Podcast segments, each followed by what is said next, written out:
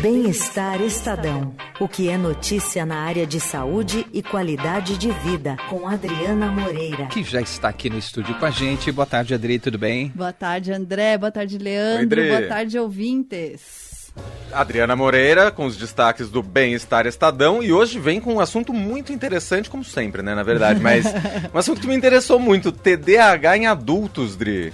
Pois é, você sabe que são 2 milhões de adultos que têm TDAH, né? Transtorno de déficit de atenção e hiperatividade.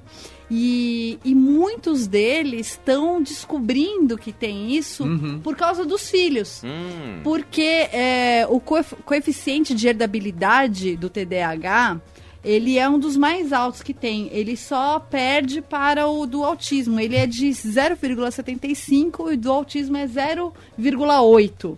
Então, né, a here- hereditariedade... Ditariedade. Hereditariedade. Trava-língua. É, é muito alta, né? aham. É, então é muito comum que os, né, que isso passe de, de pai para filho de- ou para filha, embora seja mais comum em meninos do que em meninas.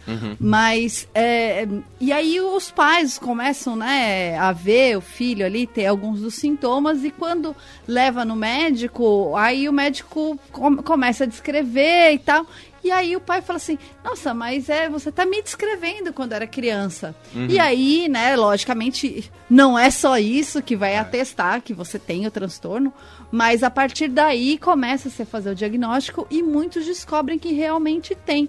E aí a maioria é, vai se tratar, que é basicamente remédio e psicoterapia, tudo logicamente receitado por um especialista, né? Sim. Claro. Mas tem muita gente que acaba é, resistindo um pouco ao tratamento e às vezes até o tratamento da criança, porque fala, ah, não, mas eu consegui, eu sobrevivi, né? Aquela velha premissa, não, mas eu sobrevivi, eu tô aqui. E, e, na verdade, antigamente a gente não tinha esses Esse é, diagnóstico. esse diagnóstico, vezes, né? A gente começou a ouvir falar de transtorno de déficit de atenção há alguns anos, né? Pois é, a relativamente minha novo, geração, né? a minha geração não era diagnosticada com isso, Uhum. com certeza. E com certeza tinha casos, né? Lógico, Ah. né? É, certeza. exatamente. É. E, e agora tem essa facilidade, né, de você saber o, o que, que tá te atrapalhando, né, na verdade. E aí, assim, uma coisa que eu achei muito interessante nessa reportagem, que é uma reportagem do André Bernardo, né, que vai sair no, no Estadão, na- no Bem-Estar de sábado, mas ela já tá online. Legal. É, uma coisa que eu achei muito interessante é que ele fala justamente dessa coisa de muitas vezes de, de não ter um, um diagnóstico falso, de não banalizar o diagnóstico, né? Então não é porque o filho tem que o pai também tem. Isso não é uma obrigação. Embora esse, esse coeficiente de herdabilidade seja alto, isso não significa que é necessariamente um- uma coisa hereditária, né? Pode ser um transtorno que apenas deu no filho, mas os pais não têm. E então é preciso fazer realmente um, um diagnóstico correto. Às vezes você apenas está exausto. Então, o fato de você esquecer e deixar uma coisa pela metade, não necessariamente é porque você tem o, o, o déficit, né? Às vezes você simplesmente está exausto na correria do dia a dia, acordou cedo, foi pra academia, pegou trânsito, buscou o filho na escola, ai, vai fazer mais não sei o que, e aí esquece mesmo, normal. Né? E todo mundo tem aquela fase, ou pelo menos aquele dia que tá mais avoado, que tá mais desatento e tal, mas isso não quer dizer absolutamente nada. né? Exatamente. O que você precisa saber é, é, qual é a frequência disso, né? Você tem constantemente deixado coisas pela metade, você nunca termina nada. Isso tem causado prejuízos na sua vida pessoal ou profissional ou escolar. Aí sim você acende um, um alerta. Mas ainda assim, pode ser outra coisa. Pode ser até sintomas, por exemplo, de ansiedade ou depressão. Então, realmente é preciso fazer o diagnóstico correto. É, e isso eu acho muito interessante porque às vezes agora tudo tem. Tudo é TDAH, né? Tudo as pessoas falam que tem, e até tem é, muitos é, perfis na, na internet, nas redes sociais, que dizem que vão te diagnosticar, e aí te passam um teste ali, não sei o quê. É, é, complicado, é, é né? complicado. É complicado. Cada caso é um caso que requer estudo, né? Requer, um, no mínimo, uma boa conversa, né? Isso, e requer realmente uma consulta, né? Você Exato, ir num é. especialista e, e ir a fundo. Um dos personagens, por exemplo, da- dessa reportagem é, é um garoto que ele tem 15 anos hoje. É, ele tinha 5 anos quando né, ele chegou em casa. A história é, é muito bonitinha, assim, que ele chegou em casa muito triste porque os amiguinhos chamaram ele de maluco na escola, chorando, né? E ele tava chorando. E aí o pai abriu o dicionário e foi ver o que, que era sinônimo de maluco. E aí ele encontrou como peculiar. É, e aí ele falou, tá vendo? Peculiar é, é uma coisa diferente, né? O diferente é legal para a sociedade também. Explicou para ele. E quais eram os sintomas da maluquice, entre aspas, né, desse menino? É porque ele não conseguia contar de 1 a 10. Ele teve problemas na alfabetização. Então, coisas que os amiguinhos faziam com muita facilidade, ele não conseguia. E o pai também não conseguia é, quando era criança. E o pai não sabia. E o pai não sabia. E, e aí foram dois anos até esse, esse menino, que hoje tem 15 anos, ser diagnosticado. E aí, nesse processo, que o pai descobriu que ele também, também tinha TDAH. E o pai acabou criando alguns, a- alguns recursos, né? Então, ele diz que ele enche tudo de post-it, assim, pra para lembrar das coisas, né? Para não deixar as coisas pela metade. Eu, se eu deixo um post-it ali, o post-it fica ali, aí eu nem olho Você mais. nem olha Por que mais, que eu né? coloquei isso Esqueci aqui? o que, que eu coloquei. Mas, enfim, existe realmente um teste feito por psicólogos, né? Que tem ali toda é, perguntas bem específicas, mas né, não é só isso que vai determinar o diagnóstico. Né? O teste é apenas uma das etapas para conseguir, né, para conseguir chegar a esse diagnóstico. E uma coisa interessante, né, que esse distúrbio ele atinge 5% da população infantil e 1,2% da, da e 2,5% da adulta.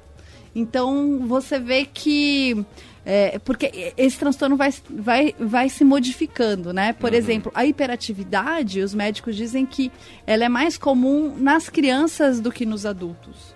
Tá. E, e então o próprio transtorno também vai se transformando de acordo com conforme a gente vai crescendo, enfim, né? E vai criando novas experiências. E é mais comum em meninos, como, como eu já tinha falado. Então a gente tem que ficar realmente atento aos sintomas, né? Super. Mas sem também sem criar pânico, né? Acho que as coisas também têm que ser vistas de acordo com o que elas é, como elas estão causando prejuízo para você, né? Se existe um prejuízo grande em casa ou na escola por causa de, de algum aspecto, aí realmente o alerta tem que ser acendido. Super. É, no caso, para ser diagnosticado, ou para pelo menos é, é, a gente investigar um caso desse, que, que profissional que eu procuro? Psiqui psiquiatra, psicólogo, É, neurologista? Psicólogo, né? É, são vários. O, o- esse, esse rapaz que eu falei, por exemplo, foram várias consultas. Ele começou com o fonoaudiólogo, aí o fonoaudiólogo recomendou neurologista, acabou indo pro, pro psiquiatra. Então, assim, foi um, um conjunto de fatores e de profissionais que acabaram ch- chegando ao diagnóstico. Então, até para conseguir esse, esse diagnóstico, não é uma coisa tão simples, é uma coisa que, que leva um tempo também. E, porque é isso, é uma coisa com muitos fatores, né? E que a- às vezes os sintomas se assemelham com outros tr- distúrbios ou transtornos, então é preciso investigar realmente com muito cuidado para não correr o risco de você tratar uma coisa e na verdade ser outra, ou você fazer um tratamento que não é o correto para você, né? E muitas vezes um tipo de tratamento que não é só remédio, né? Você tem que ter todo aquele acompanhamento, claro, do medicamento, né? mas a psicoterapia também, É, a né? psicoterapia é super importante, exatamente. É, a- na verdade, a terapia é bom para todo mundo, né? Sim. Ah, sempre. Todo mundo devia fazer, né?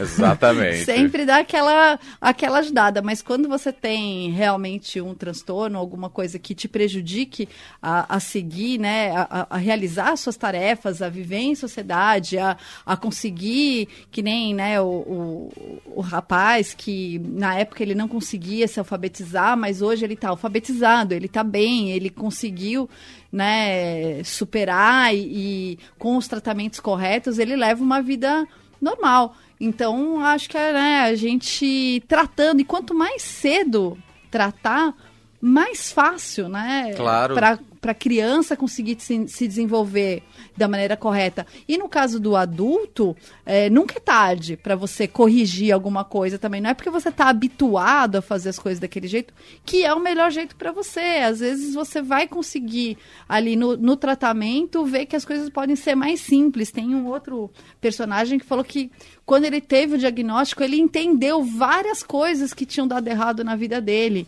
É, que as pessoas não, não gostavam dele, e, e, porque ele tinha sintomas que realmente eram complicados. E a partir do momento que ele tratou, ficou mais fácil dele lidar com a vida, até com o relacionamento amoroso, uhum. no trabalho. Ele falou que ele tinha uma irritabilidade muito grande, que é um dos sintomas também.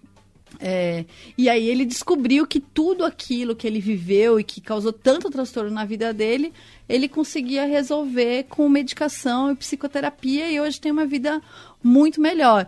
Então nunca é tarde, né? Essa coisa de ah, eu sobrevivi e tô uhum. aqui e consegui não, nem sempre é a, é, é a melhor maneira para você, né? Sempre tem um, um, jeitinho ali das coisas melhorarem, da gente evoluir e, e ser melhor mesmo, pra gente mesmo. Né? Claro. Pros outros, pra sociedade, mas principalmente pra gente se sentir bem com a gente e conseguir levar a vida de uma maneira mais tranquila, né? Sem dúvida. Muito bom. Então a reportagem sai sábado agora no Bem-Estar, é isso? Exatamente. É a nossa capa do Bem-Estar de sábado. Tá muito bacana. E eu boto ali umas dicas também para é, ninguém cair nesses golpes da internet, para você ficar Cuidado. ligado, não entrar aí em qualquer perfil e achar que com isso você vai conseguir se diagnosticar sem ir no médico. Não, uhum. gente. O diagnóstico tem que ser feito por um psicoterapeuta, psiquiatra, tem que ir realmente nos especialistas e descobrir direitinho. É, ficar só aí tentando pegar pela internet é, é furada. Muito bom, Adriana Moreira volta quinta-feira que vem com mais destaques do Bem-Estar Estadão. Dri, ótimo fim de semana para você. Briga obrigada, Lê. E também na programação com o Chequinho Claro, Eldorado, né? Chequinho Eldorado, as dicas de viagem. É isso aí, gente. Obrigado, Obrigada, até.